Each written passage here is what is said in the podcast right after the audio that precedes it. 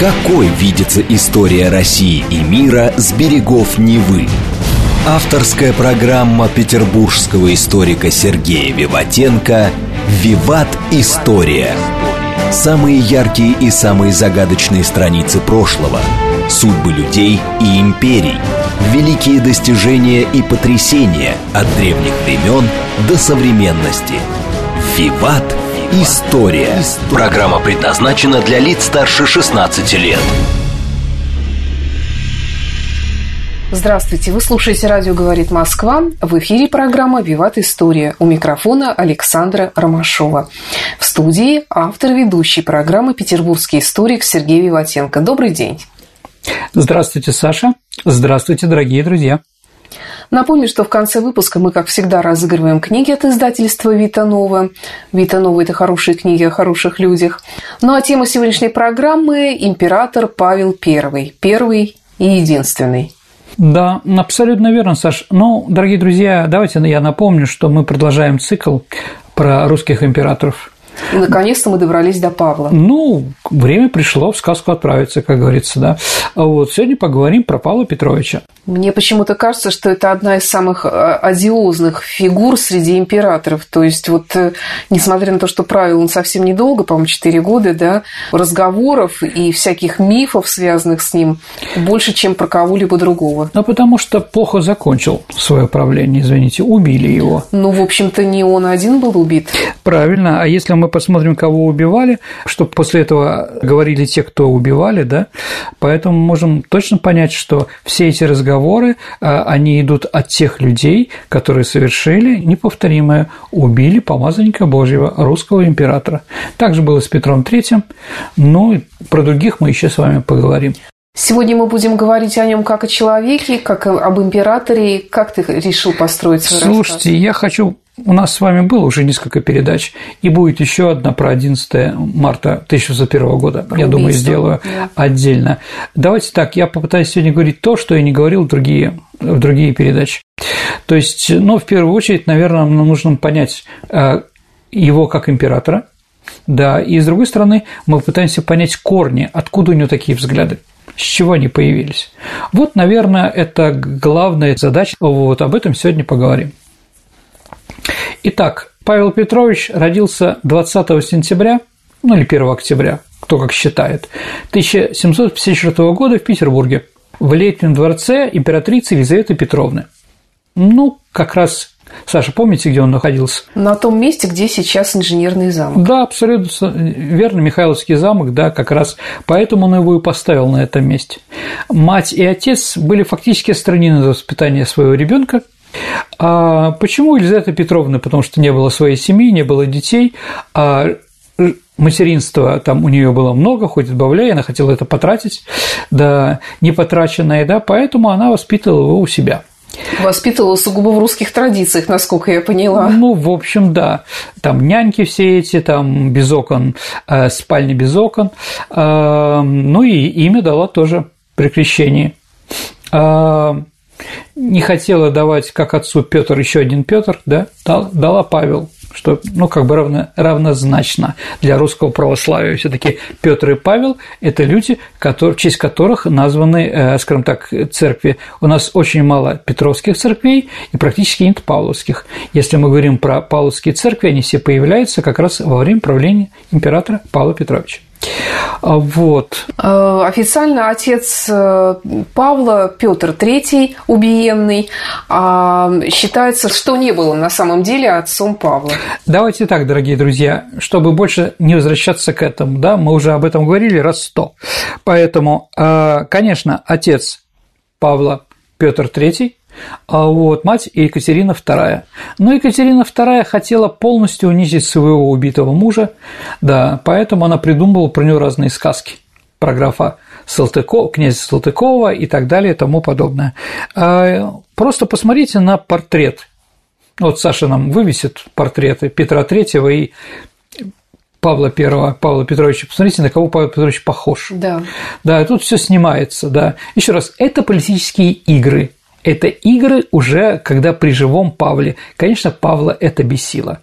Конечно, это, скажем так, скажем так, он не мог просить своей этой матери, но мать играла определенные игры, и ей надо было полностью показать, что ничего Петр Первый, Петр Третий не мог создать даже сына. Но, тем не менее, все равно этот миф до сих пор жив. Ну, давайте так. Он был очень популярен в советское время, когда надо было показать, что у нас Романовы какие-то плохие, недоделанные и прочее. Которые Романовы, царь-то не настоящий. Да, да, да, непонятно от кого. Вот. Ну, с другой стороны, мечты-то бывают, самозванцев у нас сколько, господи, и сейчас тоже появляются. Вот, ладно. Давайте так. Про образование Петра Павла поговорим, да, все-таки, наверное, об этом тоже стоит сказать. Первым воспитателем Павла стал близкий к Шувалову дипломат Федор Бехтерев. Он был такой солдафон, он был одержимый духом уставов, четких приказаний, военной дисциплиной, любил муштру. Но мы все равно из детства, если мы вспомним про Павла Первого в будущем, все это потом у него вылезло, когда он стал императором. А Бехтерев с ним был до шестилетнего возраста, то есть с двух лет до шести воспитывал его муштрой.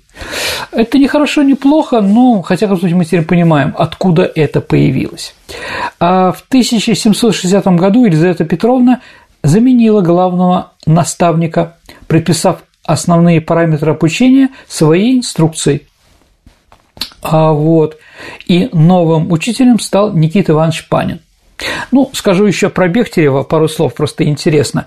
Он для маленького Павла печатал газету, в котором, ну, как игрушка, помните фильм, да? А вот, как бы они вместе писали газету, в которой рассказывали обо всех, даже самых незначительных поступков мальчика. Он сходил туда-то, сделал то-то, да, ну вот, как бы обучали э, и, и его. Ну, достаточно такая интересная вещь. А, ну, продолжаем про Панина. Панин, конечно, был личностью очень неординарной. Это был, скажем так, тогда ему было сорок два года, человек, обладающий обширными познаниями и разделявший идеи просвещения. Ну, в России таких было мало. Во время дипломатической службы в Швеции, а затем в Дании, он вступил в тесные контакты с масонами и не исключал возможности введения в России конституционной монархии по шведскому образцу. Екатерина приобрела для сына обширную библиотеку, которую купила в Германии у академика Корфа. Наследника учили истории, географии, арифметике, закону Божьему, астрономии, иностранному языку, французскому, немецкому, латинскому, итальянскому, русскому языку, рисованию, фехтованию, танцам.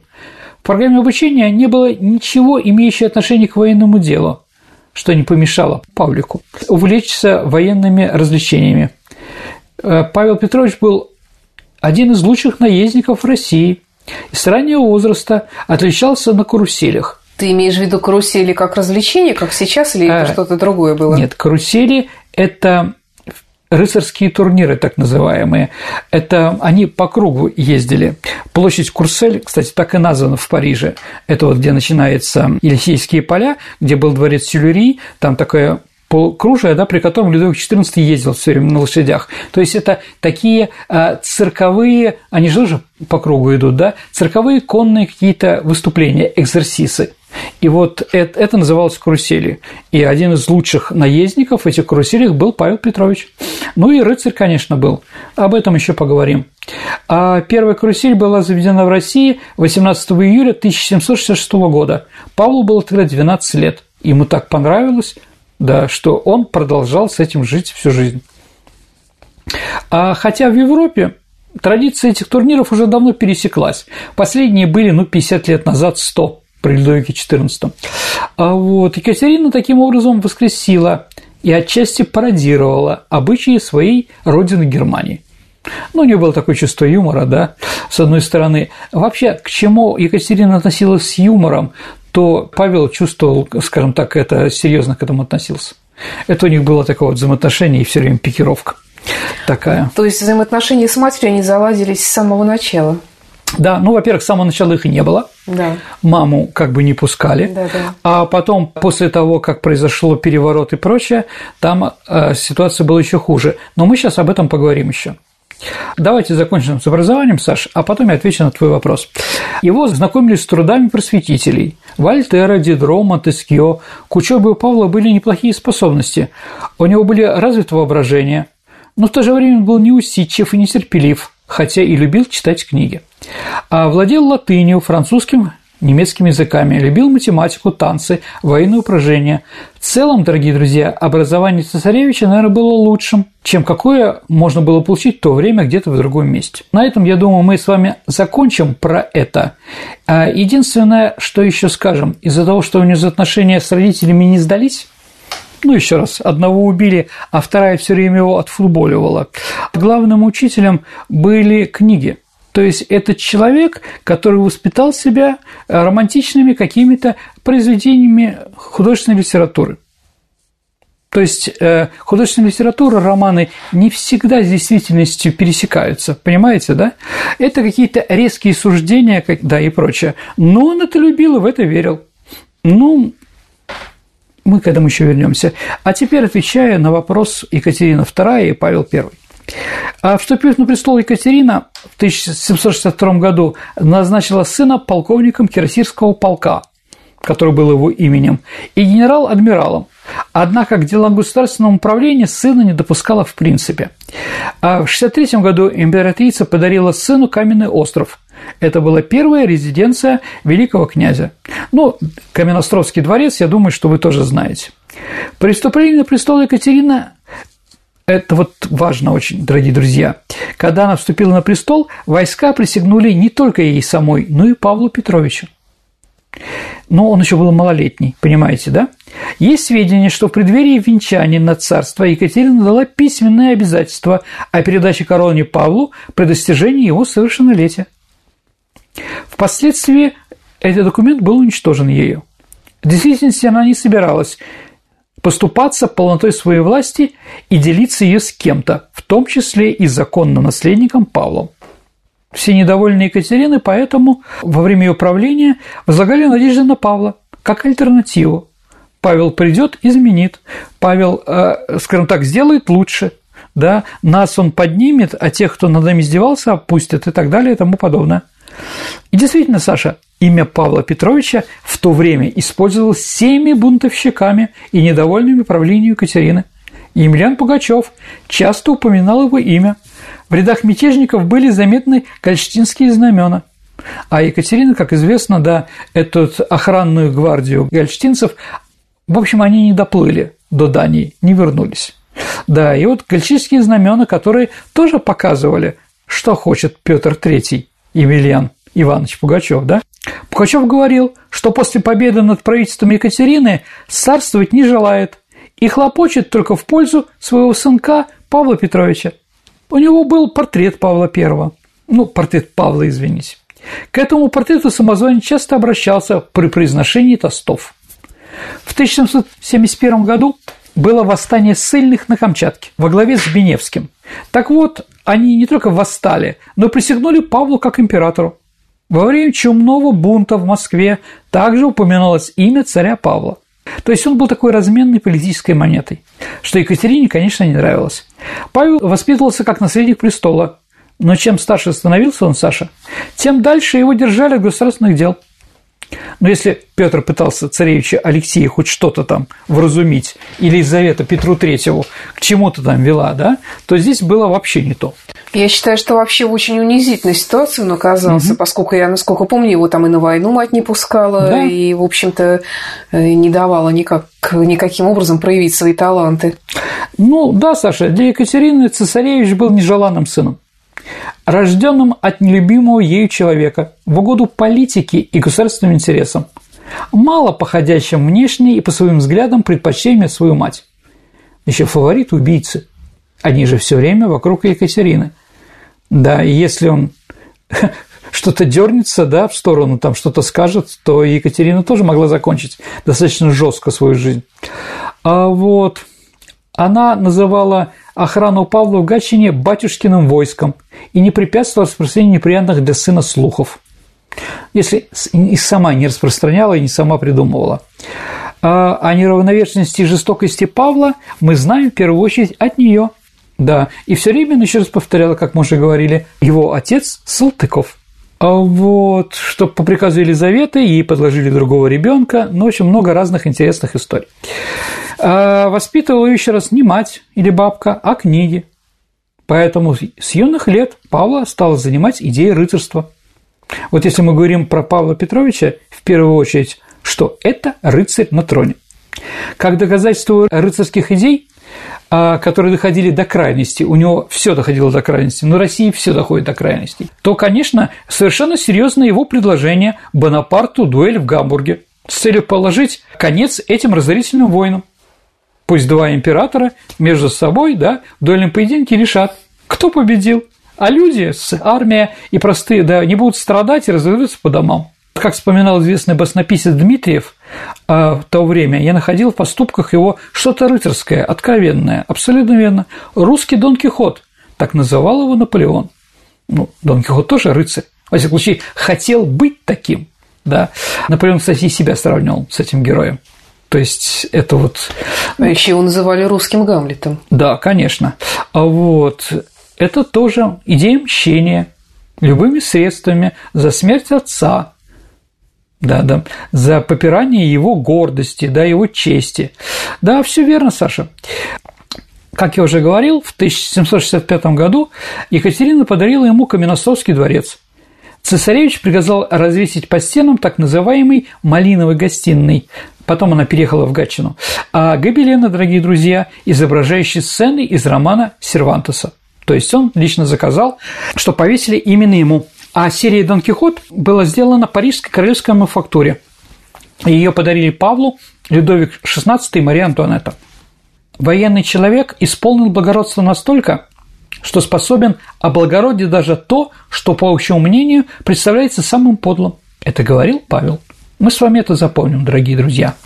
Еще что характеризует его время, да, его правление, или там, что он пытался слепить?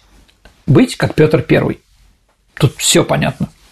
А вот с кем еще он мог себя сравнить из недавних, да? С папенькой смешно, а с бабушкой, ну, бабушка все-таки только с Петр Первый, конечно. И вот священник Платон Левшин, который был его учителем православия, да, писал ему в православном учении письмо, в котором есть такие слова: «Понятно мне, онное ваше высочество слово, как изволили сказать. Тогда я напрасно бы хвалился, что от Петра Первого произошел, ежебы не хотел подражать делам его». То есть, понятно, я не только его родственник, но я хочу быть таким же реформатором, такой же глыбой, как мой прадед. Петр Первый для него прекрасный памятник подражания. Поэтому иконная скульптура Петра Первого, работа старшего Растрелли перед фасадом Михайловского замка. А что на ней написано на пьедестале, Саша? Петр был дедушке, я не помню уже. Умница. Прадеду правнук. Прад, прадеду. Вот еще раз, да? То есть это такой ответ, если Екатерина говорила: Петр Первый, я вторая, да? А он говорит: а я, а я на таком же уровне, как Петр Первый, угу. только в другом поколении. Вот. Как он видел, как походить на Петра Первого? Походкой, глазами выпученными или еще что-то? Нет, конечно. Он говорил: для меня быть похожим на императора прежде всего непрестанный труд в петровском духе на царстве, реформы государственного управления, реформы армии, законодательства, одежды, возобновление адмиралтейства и так далее и тому подобное. Еще раз, четыре года вы правильно уловили, Саша. За четыре года вот столько много разного. Поэтому Ключевский, не без иронии, но показательно в своих лекциях называл Павла Петровича «маленький Петр Великий». Павел подражал и Фридриху Второму Прусскому. Ну, тоже, тоже такая личность, да, в одежде. Ну, как известно, он переодел всю армию в немецкую одежду, в походке, в посадке на лошадь, да. Но, к счастью, Павла а, и для России он не зародился бездушной философией этого монарха. Он все-таки был, а, скажем так, неверующим, да, и такой упорный безбожник был. Вот, и поэтому Павел не мог его, скажем так, переварить до такой степени, поэтому Петр, наверное, был для него ближе, чем европеец Фридрих Второй. А расскажи немножко о том, как жил Павел Первый, чем он занимался, там, какой у него был вообще режим дня. Хорошо. Давайте поговорим. Распорядок дня Павла Петровича был достаточно интересный, Саш. Он обычно встал в пять утра. После недолгого туалета и молитвы приступал к работе. Спал он не в спальне, а за ширмами, около рабочего стола, вот так вот, да, на узкой походной кровати длиной сто шестьдесят три сантиметра. Ну, чтобы было понятно, рост его был сто шестьдесят шесть сантиметров, да. Ну, можно же ведь приказать, дайте мне такую кровать, на которой я буду помещаться весь, а не частями. Нет, он считал, вот такая кровать. Ну, дедушка тоже спал в шкафу. Ну, да, определенно. Павел, конечно, был более прогрессивный, в шкафу не спал. Это ты рассказываешь уже о Павле как императоре, или это а, еще пока он нет, нет, цесаревич? Мы, давайте так. Он этим занимался, и будучи еще наследником престола. Поэтому Екатерина смеялась, там она, все они там просыпались во второй половине дня mm-hmm. после разных ночных похождений, да? А Петр нет, Петр вместе с армией. А, вот. В придворных праздниках, которые Екатерина делала, и он обязан был в них присутствовать, он никогда не задерживался. Так придет, покажет, что он здесь, и потом уходил. Ему было противно, ему было неинтересно, и он не хотел пересекаться еще с людьми, которые имели отношение к смерти его отца. Что здесь тоже было понятно. А вот, по словам одного из, из первых его биографов, он считал потерянной каждую минуту, которая не была посвящена общему благу или изощрению своего собственного духа. Любил простоту, а пышность признавал в одном лишь церемониях, до которых он был большой охотник. Вот церемония, там, да, определенная маршировка солдат квадратиками там и прочее, куда подним... сколько поднимается нога, что такое гусиный шаг и так далее, вот об этом он мог говорить сколько угодно, да. Ну, наверное, можем сказать, что если Екатерина тратила на себя громадные деньги, то он ходил в одной и той же шинели. Ну, конечно, шинель была очень похожа на шинель Фридриха Второго. Я еще также читала, что он был очень прост в еде, не было... предпочитал простую еду. Ну, дорогие друзья, в общем, все русские императоры любили простую еду. Да, ну, как бы вот так получалось, да, что у них не было цели обожраться чем-то там эдаким, да. Они не были гурманами. Каша, соленый огурец, иногда водка. Вот, вот, наверное, все, с чем они были обрадованы. Сергей, а какие у него были взаимоотношения с женщинами еще до женитьбы, после женитьбы у него же там тоже какие-то были связи? Слушайте, ну, скажем так, что у него не было женщин, это, конечно, неправда. А взаимоотношения с женщинами у него были с раннего возраста и достаточно активные. Я могу сказать, что он все-таки был религиозен. Мы об этом еще поговорим. Но, понимаете, вот все, что я буду говорить про его религиозность, все уничтожает один факт. Император, будущий наследник престола Александр, будущий император Александр Первый, да, был зачат в середине Великого Поста, что в принципе невозможно для православного, понимаете, да? Это беспрецедентное событие. Ну, все считать умели. Помните, как там? А по моим расчетам должна родить. А двадцать восьмого января девяносто восьмого года императрица Мария Федоровна, вторая жена, ну, еще да, вернемся, да.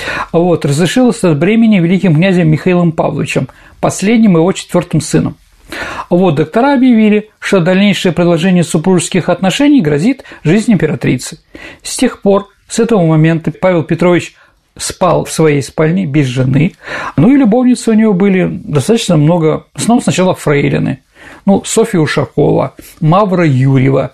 Они даже родили от императора незаконно рожденных детей. У нас была об этом передача, Саша. Вот, также знаменитая Екатерина Нелидова.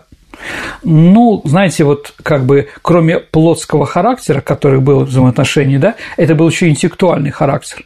То есть она с ним беседовала, спорила, и Павлу это очень нравилось. В первую очередь это мне нравилось, а не какие-то другие вещи. В ней, в Нелидовой, император реализовал идеи романтического рыцаря. Когда приближенные ко двору поняли, насколько возросла власть этой женщины, они устроили замену фаворитки Павлу. Новой дамой сердца стала Анна Лопухина или Гагарина. А Нелидова удалилась в замок в Лоде в Эстонии. А вот, а вот Лопухина была совершенно другая. И она была недовольна таким положением, что, скажем так, ей нужен был... На секс она была согласна. А беседовать о каких-то вещах, о рыцарстве, о будущем, о православии нет. Она, в принципе, не могла. Ну... Если мы говорим, Павел сдал указ о перчатках знаменитый, да? Михайловский замок был выкрашен в болотный, тогда в болотный, э, так как Гагарина как раз носила цвета, перчатки у нее были болотного цвета. Ну, да, наверное, это что-то говорит. А я думала, что это уже имеет отношение к тому цвету, который сейчас у замка. Нет, нет, этот цвет появился позже. Сергей, я предлагаю вернуться из павловской эпохи в наше время ненадолго и послушать новости на радио «Говорит Москва». Отличная мысль, Саша. Давайте послушаем новость. Какой видится история России и мира с берегов Невы? Авторская программа петербургского историка Сергея Виватенко «Виват. История». Продолжается программа «Виват. История». В студии по-прежнему петербургский историк Сергей Виватенко и я, Александра Ромашова. Тема сегодняшней программы – император Павел Первый. Итак, вернемся в конец восемнадцатого века. Ну, если мы говорим о браках, да, первый его брак был двадцать девятого сентября тысяча девятьсот семьдесят третьего года, когда он вступил в брак с великой княгиней Натальей Алексеевной, урожденной принцессой Вильгельминой Гессен-Дармштадтской. Она умерла при родах в тысяча семьсот семьдесят шестом году. С ней все время были определенные проблемы. Ну, скажем так, Екатерина навязала эту женщину, да? Почему женщину? Во-первых, она не смогла доказать своей девственности, когда ее проверяли. Это было, в общем-то, такая кричащая вещь. Но Екатерина согласилась все равно ее оставить, да? Когда Наталья Алексеевна умерла, Екатерина вторая первая вошла в ее кабинет, обыскала ее комнату. Она взяла стопку писем от Разумовского, от ее любовника. Павел был потрясен предательством Разумовского. Так вот, дорогие друзья, Наталья Алексеевна – единственная императрица, которая не похоронена в Петропавловской крепости. По приказу Екатерины, которую утвердил и Павел, ее похоронили только в Александро-Невской лавре. Ну, тут тоже я читала, что разные версии существуют, что вроде как Екатерина этот заговор построила, чем-то она не была недовольна. Там. Ну, она была очень активной, и, скажем так, Наталья Алексеевна, да, и, конечно, это не нравилось. В общем, Екатерина видела в молодой принцессе саму себя двадцатилетней давности, да. Что, конечно, женщинам не очень нравится. К тому же, как выяснилось позже, что, оказывается, она была не способна родить ребенка, у нее был какой-то дефект с рождения, то есть, в принципе, роды были тяжелыми уже по факту. Поэтому, поэтому быть русской императрицей – это тяжелая работа, их проверяют, чтобы был широкий таз. Да? Да. И многие другие вещи. Смотри, чтобы не было родственников ненормальных. Да? Поэтому вот с ней были такие проблемы. Да? И второе – это Александра Федоровна, конечно, жена Николая второго. Потому что всем было понятно, что там идет вирус гемофилии. Там была гемофилия в семье, и брать ее было нельзя. Но Николай второй сказал, что «хочу по любви». Ну, ну вот и страна получила. Ну, что получила, то получила. Мы об этом еще с вами поговорим. Я думаю, отдельно сделаем передачу про Николая и Александру. Ну, где-то позже. Ну, вернемся к Павлу. Угу. Ну и вторая, второй брак, тысяча семьсот семьдесят шестой год. Это Версенбергская Мария Федоровна. Это княгиня Версенбергская, Софья Доротея и, как ее называлась в России, Мария Федоровна. От нее у Павла было десять детей. Ну, Александр и Николай – два самых знаменитых русских императора. Еще Константин был. И дочки. Ну, и дочки, да, Ольга, Анна, Мария, Екатерина. В семьдесят седьмом году, по случаю рождения первенца сына Александра, Павел получил подарок от матери, императрицы Павловск. А после рождения первой дочери Александры, ну, она жила не так долго, восемь лет, был подарок Гатчина. В восемьдесят первом — восемьдесят втором году он со своей женой совершил свадебное путешествие по Европе под именем графа Северного. Из путешествия было привезено много различных произведений искусства, которые потом вошли в убранство Павловского и Гатчинских дворцов. Это еще о чем говорит, что Павлу не устраивала даже культурная политика матушки, вот это вот противоставление. Поэтому он делал все, как считает нужным, вплоть до последней фарфоровой тарелки. Она была, должна быть другой, по-другому красивой и затмевала все, что было у маменьки. Вот. Насколько я поняла, детей своих он тоже не воспитывал. А, да, Екатерина вторая отобрала у него у старших, во всяком случае, а у младших не было уже времени. Это все правильно. Ну и все время попытки Екатерины показать Павла как человека плохого, никчемного, глупого и так далее, привело к тому, что за полтора-два года до своей смерти в девяносто четвёртом году Екатерина решила устранить своего сына от престола и сделать наследником его старшего сына Александра. Но это не встретило сочувствия со стороны высших государственных сановников. Вот, да, как бы Екатерина не хотела, но все равно дворянство сказала: «Нет, нам это не надо». Противоставление и прочее. По преданию, за день до кончины Екатерины ее любимый секретарь и, как ей казалось, безоглядно преданный князь Безбородко, а узнав о безнадежном состоянии императрицы, сию же минуту поехал в Гатчину, где и подал запечатанный пакет Павлу Первому. Это был секретный документ об устранении Павла от престола, будто был подписанный крупнейшими государственными деятелями, в том числе и графом Суворовым. Будто бы этим фактом и окрашена дальнейшая неприязнь отношений Павла к великому полководцу. А вот секретарь Екатерины второй князь Безбородко на следующий день стал государственным канцлером. Но про наследство Екатерины второй тут вообще очень интересный момент, как переходил непосредственно этот переход власти от Екатерины к Павлу. Так, еще раз. Екатерина, Екатерина была против. Когда Павел находился в Гатчине, хотя когда этот был удар, о котором мы говорили в передаче про Екатерину, туда сразу пошли сообщения в Гатчину. Две строчки написаны по-французски. Она очень плоха. Если будет что-то еще, я немедленно сообщу вам. Это написал ее сын Александр. То есть Екатерина хотела Александра сделать императором, а Александр принял уже другое решение. Императором будет Павел Петрович, и никто другой. Когда Павел узнал, у него было на сбор всего пятнадцать минут. Тем не менее, он успел набросать матери записку. Чудная записка. Она имеет пометку «Гатчина, пятого ноября девяносто шестого года». Ну, в переводе с французского она выглядит так. «Моя дрожащая матушка, я осмеливаюсь засвидетельствовать вам свое почтение, равно как и таковой же моей супруге, и называться вашего императорского величества послушнейшим сыном и покорнейшей слугой Павел». Да, еще раз, она уже была на одре, у них были такие, а он пишет такие интересные письма. Согласитесь, если бы здесь не было упоминания «дрожащая матушка», было бы очень трудно поверить, что это пишет сын так своей матери, которая уже лежит на смертном одре. На своем пути он постоянно встречал курьеров. Едет из Гатчины в Петербург, да, а с другой стороны курьеры с несчастьем, постигшим императрицу. Все ему прислали тайные письма, даже придворный повар и рыбный подрядчик Зимнего дворца.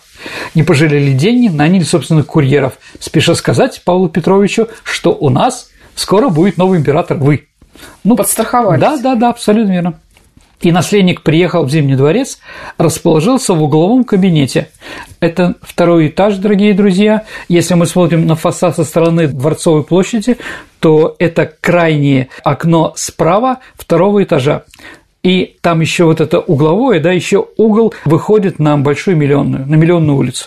Вот там сидел император Павел и ждал, когда мама наконец-то умрет. Притом, что интересно, он распорядился в угловом кабинете так, что каждый, кого он призвал к себе, должен был проходить мимо агонизирующего тела императрицы. То есть по-другому к нему пробраться было нельзя. То есть мама умирала, ну, в коридоре, да, предбаннике. Вот, то есть они все проходили и видели Екатерину вторую. Современники видели в этом акте публичное неуважение к своей матери. Так оно и было на самом деле. Врачи предсказывали, что смерть наступит в три часа следующего дня. И действительно, в это время пульс Екатерины заметно ослаб, но ее крепкий организм продолжал сопротивляться надвигающейся смерти. Тогда Павел, не дождавшись рокового исхода, приказал заниматься бумагами умирающей, к чему приступил и сам, а начал собирать он и прежде всех, прессует камерфюрерский журнал. В этой операции по изъятию бумаг принимали участие Безбородко, генерал-прокурор Самойлов, старшие сыновья Александр и Константин. Все бумаги, что были на столах, в шкафах, ящиках, завязали в скатерти, сложили в сундуки. Двери кабинета заперли и опечатали. Ключ Павел оставил у себя. Итак, Павел зашел на престол в ноябре девяносто шестого года и приказал эксгумировать, первым приказом он приказал эксгумировать тело отца Петра Третьего и перенести его в царскую усыпальницу. А предполагаемым убийцам во главе с графом Алексеем Орловым, генералом Пасеком и князем Борятинским приказал идти за гробом с царскими регалиями в руках. Когда Алихан Орлов получил этот приказ, то, по воспоминанию очевидцев, он зашел в темный угол и взрыд плакал. Но ему пришлось исполнить царскую волю. Сразу после этого граф уехал жить за границу. Итак, второго декабря девяносто шестого года останки Петра Третьего на колеснице в открытом гробу при огромном количестве народа. Открытый гроб, человек умер тридцать лет тому назад. При огромном стечении народа всего двора духовенства с саловыми хоругвями торжественно перенесли из Невской лавры царскую усыпальницу. Император вместе с женой Марией Федоровной и детьми шел рядом с гробом. Потом Павел сам положил на гроб большую императорскую корону, и таким образом короновал своего отца Петра Третьего. Только эту мирскую корону Екатерина вторая делала для себя, для своей собственной коронации. Все это действие сопровождал церковный хор и строй трубачей. В этот день был страшный мороз, Саша, но все придворные послушно шли в этой процессии. Все это действие, похожее на страшный фарс, произвело шокирующее и крайне угнетающее впечатление на русскую публику. Сергей, а все-таки был ли Павел настолько верующим человеком? Да, несомненно, Саша. Павел не ел скоромного по средам и пятницам. В его время посты в обществе редко соблюдались. Император, как раз, раз будучи доволен насмотре войсками, наградил их деньгами и сверх того раздавал солдатам и офицерам рыбу. Ну, пост, мясо есть нельзя. Многие видели в этом раздаче намек на соблюдение поста. Но тут тоже сложно, Саша. Рыба – это еще символ Иисуса Христа. У нас была передача. И в данном случае, возможно, еще и метафора креста служения и креста награды. Одним словом, красноречивый образ, достойный старца-подвижника. Но ведь еще и вторая награда была – рубль. А при Петре Первом рубль назывался крестовик. Тоже вот так вот. Еще один случай. Офицер-гвардеец, имевший жену и детей, решил увозом овладеть молодой девушкой. Та не соглашалась ехать без венчания. Тогда товарищ этого офицера по полку переоделся священником и разыграл тайный обряд. Ну, любили такие вещи, как вы помните. Через некоторое время оставленная с прижитым от соблазнителя ребенком женщина, разузнав, что ее мнимый муж имеет законную семью, обратилась с жалобой к государю-императору Павлу Петровичу. Император вошел в положение несчастной и положил замечательное решение. Похитителя ее велел разжаловать и сослать. Молодую женщину признать имеющей право на фамилию соблазнителя и дочь их как законную, а венчавшего офицера постричь в монахи. В резолюции было сказано, так как он имеет склонность к духовной жизни, то и послать его в монастырь. Хорошая история. Ага. Павел вообще принимал ряд аналогичных мер для укрепления Русской Православной Церкви, щедро награждая высших иерархов орденами, крепостными крестьянами, землей, драгоценными наперстными крестами и так далее. Указом от восемнадцатого декабря тысяча девятьсот девяносто седьмого года Павел увеличил общую сумму жалования духовенством более чем на сто процентов. Одновременно в пять раз увеличились земельные наделы священников и монастырей. Улучшалось материальное положение сельских священников. третьего декабря тысяча девятьсот девяносто восьмого года он освободил их от повинностей по несению караульной службы содержанию полиции. В этом же году он приписал прохожанам обрабатывать землю священника. Не сам, а именно должны местные крестьяне этим заниматься. Одновременно предпринял шаги, имевшие целью упрочить церковное влияние в массах. Отменил тяжелые штрафы за уклонение от исповеди, установленные с петровских времен. Павел Первый вместо них вел церковное покаяние. А за два месяца перед смертью, тридцать первого января, он разрешил прихожанам исповедаться в любом удобное для них время. Павел был склонен использовать сельский клир для успокоения крестьян. Священникам император повелел отвращать народное возмущение, при этом разрабатывать очень конкретные меры для поощрения и наказания священных служителей в этой части. В Коронационном манифесте от пятого апреля тысяча девятьсот девяносто седьмого года Павел объявил себя главой Русской Православной Церкви. Это потом было закреплено в своде законов Российской империи. То есть до этого такого не было. А теперь статья эта, сорок вторая, по-моему, гласила: «Император, яко христианский государь, есть верховный защитник и хранитель догматов и блюститель правоверия и всякого в церкви святого благочестия». Ну, еще раз, назначал Александр Великий пост. Показательным было отношение Павла к строительству главного храма столицы Исаакиевского собора.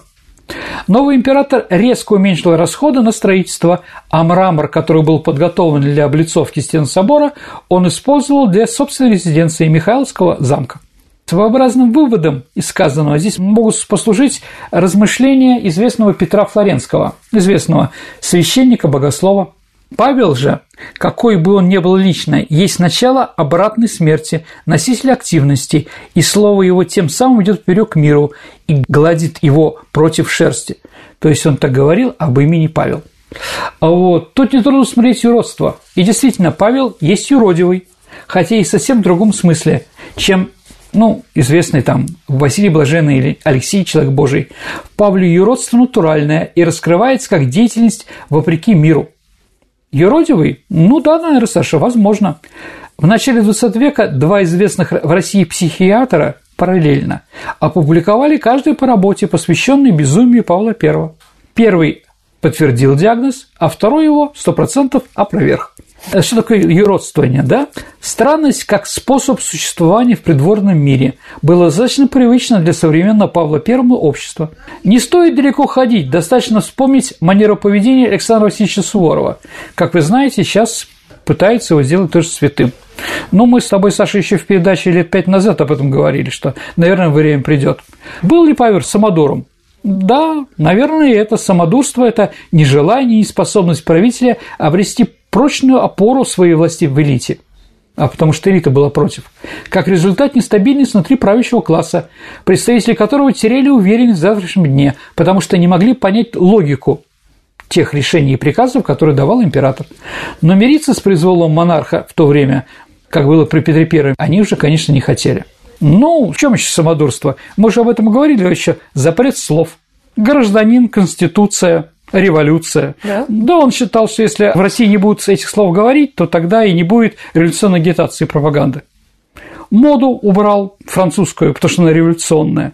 И весь мир ходил...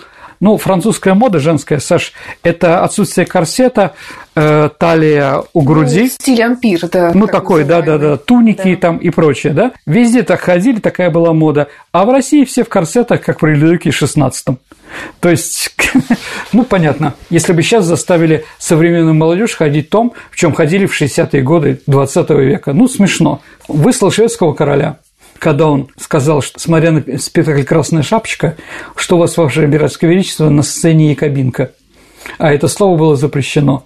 Ну, у якобинцев фригийские колпаки, и у нее «Красная шапочка» тоже был фригийский колпак. Он его выслал с территории нашей страны. Ну, такие достаточно интересные, смешные вещи. Считается, что вот эта вот треуголка, угу, – это его стиль. Да. Ну, еще раз, такая же треуголка была у Петра Первого. А... Ну, кстати, да. Идентичная треуголка была у Фридриха Второго. Что надо понимать о политике Павла Первого? Павел Первый сразу же попытался перечеркнуть сделанное за тридцать четыре года своей матушке Екатерины Второй. Тут понятно все. Это, наверное, стало одним из важнейших мотивов его политики. Тогда же был обнародован указ о престолонаследии, которым было запрещено женщинам руководить нашей страной. Действительно, он считал, что восемнадцатый век должен быть закончен. Да. Ну и противоставление, я не знаю, там шестидневная барщина при Екатерине, манифест от трехдневной барщины. Все, кто были в тюрьме, всем им дали амнистию. Из Шлиссельбургской крепости был освобожден Новиков, Радищев, возвращенный из сибирской ссылки, Костюшка освобожден. Пострадал вообще ни за что выдающийся церковный деятель, митрополит Новгородский и петербургский Гавриил Петров, только за то, что к нему благоволила Екатерина Вторая. Павел же поставил за ним только новгородскую кафедру, с которой он его в девяносто девятом году отправил на покой в монастырь. Он попытался все время принизить дворянство. Громадное количество законов, которые он, скажем так, против дворян произвез. Отмена статьи жалобной грамоты, запрещающей применять телесные наказания к дворянам. Были введены телесные наказания для дворян за убийство, разбои, пьянство, разврат, служебные нарушения, за что еще там, да, лишил дворянства права предоставлять коллективных жалоб государю, сенаторам, губернским областям. Император запретил также дворянам подавать коллективные прошения, ограничил дворянские депутации и возможность подавать жалобы, что стало возможно только с решения губернатора. Указом от пятнадцатого ноября запретил допускать к участию в выборах дворян, уволенных за служебные проступки. Дворянам обязали платить налог для содержания органов местного самоуправления, то есть дворяне теперь платят что-то. Запретил дворянам, прослужившим офицерами менее года, подавать в отставку. Дворяне стали платить подати по двадцать рублей с души. Помните эту историю с ревизскими сказками, да? То есть теперь, если человек умер, но он еще в сказках двадцать рублей, они вынуждены были платить, да? Вот. Упразднены губернские дворянские собрания. Отменено право дворянских обществ. Дворян, уклоняющийся от гражданской военной службы, приказывал предать суду. В губернах было подписано наблюдать за отношениями помещиками и крестьянами. В случае жестокого обращения с крестьянами было предписано докладывать императору. То есть, вот, дворяне должны были ответить. Это было понятно. А вот почему он так? Потому что он считал, что Екатерина Вторая слишком много для дворян сделала. Он считал, что это ее политика опиралась на славолюбие и притворство. И он мечтает о выдворении в России под эгидой Самижария строгого законного управления, ограничении права дворянства, введении строжайшего по прусскому образцу дисциплины в армии. В области внутренней политики Павел провел серьезные реформы армии и флота. Павлу досталась почти разоренная государственная казна, которую он устроил, сделав профицитный бюджет, и многое другое. В области культурной политики было сделано многое для развития театра. Был, появился пост директора императорских театров, его назначили Нарышкиным.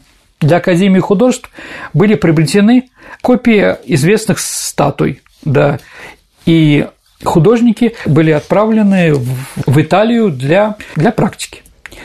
Во внешней политике мы, наверное, отметим три факта. В девяносто восьмом году Павел поддержал Мальтийский орден, разбитый французскими войсками. Вот. А второе, наверное, это взаимоотношения с Наполеоном. Наполеон учитывал рыцарство русского царя в своей внешней политике, дал знать императору Павлу Первому, с которым Франция была официально была в войне, что желает вернуть в Россию немедленно всех русских пленных, оставшихся после разгрома Корсакова под Женевой. Притом он тоже требовал обмена и французскими пленными. Это уже привело Павла в восхищение, и он для окончания дела о пленных отправил в Париж одного генерала, чтобы он об этом договорился. Наполеон не просто вернул в Россию солдат числом шесть тысяч человек, он распорядился изготовить для них новую форму и амуницию согласно русским уставам, вернуть им оружие. В послании по этому поводу он писал: «Бонапарт выразил самое горячее чувство симпатии и уважения к Павлу Петровичу, подчеркивая благородство и величие души, которое, по его мнению, отличало русского царя». Ну и Дон Кихоты. Мы можем понимать друг друга и многое другое. В общем, они были романтики и нашли друг другу. Сергей, у нас, к сожалению, мало времени остается. Я думаю, что мы, конечно же, продолжим рассказ про Павла и про его убийство. Отдельно будет программа у нас. Но все-таки за что его убили? Давайте так. Одного ответа этого нет. Тут историки называют это слойкой заговора. То есть были разные слои. А вот заговор дворянской фронды за те приказы, которые он сделал. Английский заговор против нашей дружбы с Наполеоном. Третье – заговор, жаждущий прочности и карьеры. Это Палин, Бенниксон, люди, которые хотели сделать себе карьеру. И заговор обиженных и мечтавших о реставрации екатеринских времен. Это фавориты, в том числе Варельян и Платон Зубов. Вот, наверное, тогда, Саша, все, что я хотел сегодня сказать. Как видите, у нас снова получился очень обширный такой диалог про Павла Первого, и опять не хватило нам с тобой времени. Ну, в общем-то, мы и не собирались все рассказывать, да, потому что это дело, конечно, огромное количество исследований на эту тему, и книг разных хороших есть.